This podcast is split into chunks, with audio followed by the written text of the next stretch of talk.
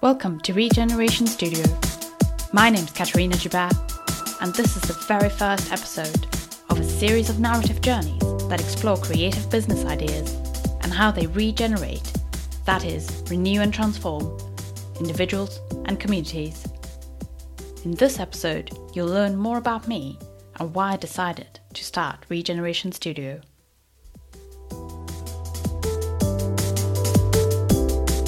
Part 1 Life begins at the end of your comfort zone. My blogging journey started back in February 2016 when I created Teesside Cat. Some listeners might be familiar with my original blog about the infinities of life. I don't know if anyone ever understood what I meant by that, but it was a play on words. Tease, as in I tease my friend, and tease, as in the river Tees. It was meant to capture the fact that life was not straightforward it teases us because there are so many possibilities. Countless jobs we can do, countless people we can fall in love with, sometimes date and marry, countless friends we can have, countless types of clothing we can wear, food we can eat, and places we can visit. The list is endless, and life is short. The reality is, as mortal beings, we cannot do it all. As a curious person, I wanted to capture this infinite sense of possibilities by exploring as many of them as humanly possible. I focused on the north of England as this was the place that triggered my explorer ancestry, and I felt the region was an underrated location of great beauty, diversity, and interest. Despite putting hours of work into my blog at the start, it was just a hobby while I worked as a translator and French tutor for multinational companies. In my original blog bio, I described myself as an adventurer, a storyteller, a hooker of words, a traveller of worlds, with an insatiable curiosity for the fresh, the bizarre, and the brilliant. This is still true, but a lot has changed. To understand the change, I'll take you back to the beginning.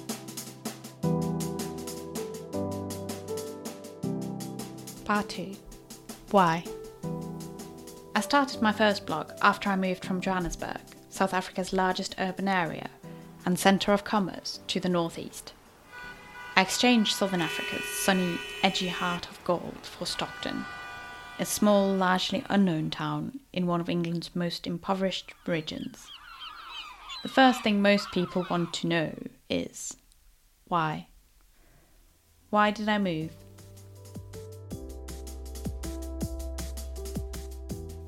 Well, I met my best friend at a kendo dojo in Johannesburg. Kendo is a Japanese martial art, literally the way of the sword. We trained at the Sankawa dojo and regularly fought in regional and national competitions. We also drank wine, enjoyed the diverse cafe and restaurant culture of Joburg, drank whiskey, trained, travelled, went mountain biking, travelled, became obsessed with coffee, trained, competed in the Kendo World Championships, a highlight, decided we were a good match, and wanted to travel some more. His family lived in the UK. We moved. It seemed to make sense.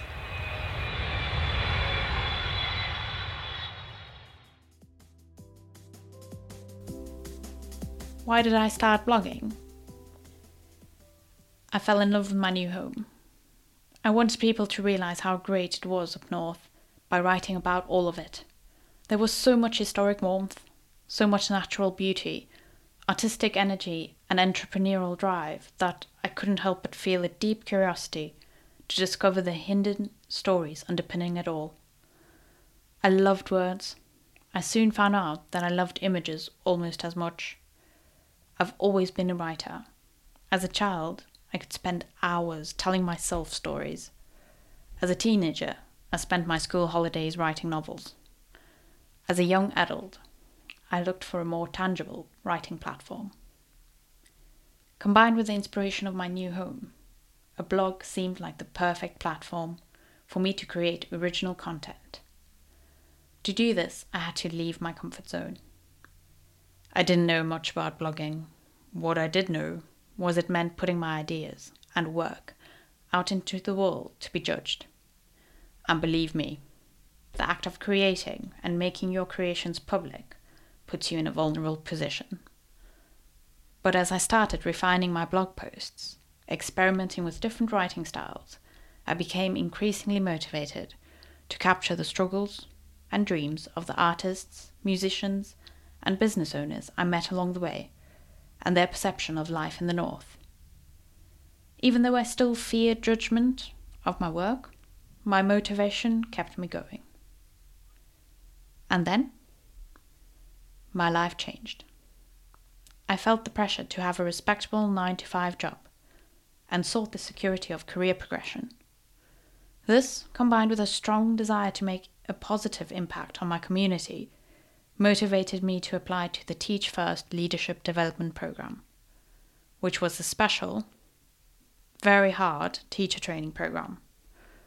I worked full time while completing my qualification. I stopped writing, and a part of my soul began withering away. I became a different person during those two years. As the emotional strain, work overload, and a general disconnection from the people who mattered most increased, I decided to quit teaching.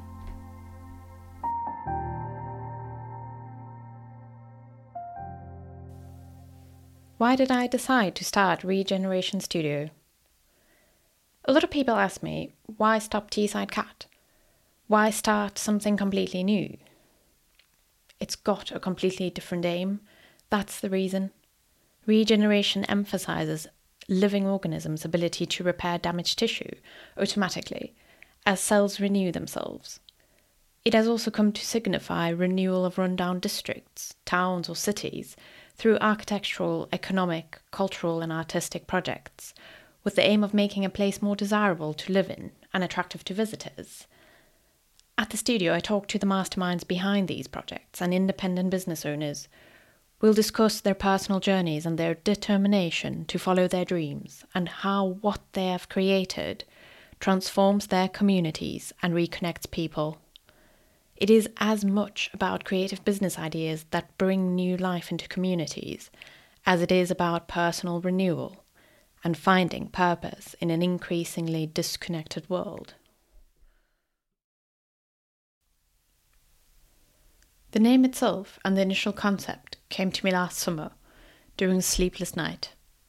It was the school holidays and I had just returned from my ancestral home in southern France, Marseille a magnificent example of a community in continuous regeneration, by the way.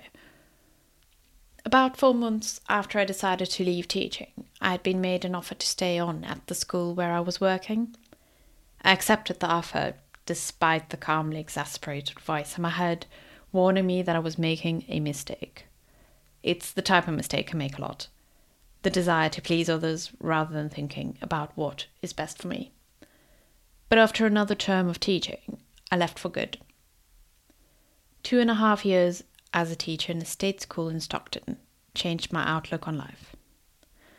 Firstly, it left me disillusioned and not entirely sure what exactly I wanted to do. Before the school made their offer, and I thought I was no longer going to be a teacher, I started applying to various companies Bloomberg, PwC, Deloitte, and the like. I wanted a complete change, during the grueling interview processes at these companies, I learned something really valuable. You are largely in charge of what you end up doing with your life. We just often look for excuses not to take action because we are scared, scared of failure. I also realized that I was fascinated by business ideas and their transformative power.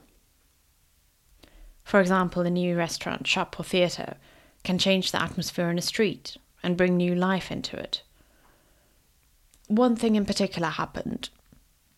During my interview research, I discovered the Bloomberg podcasts. I became a regular listener of the financial market podcasts, Ooh.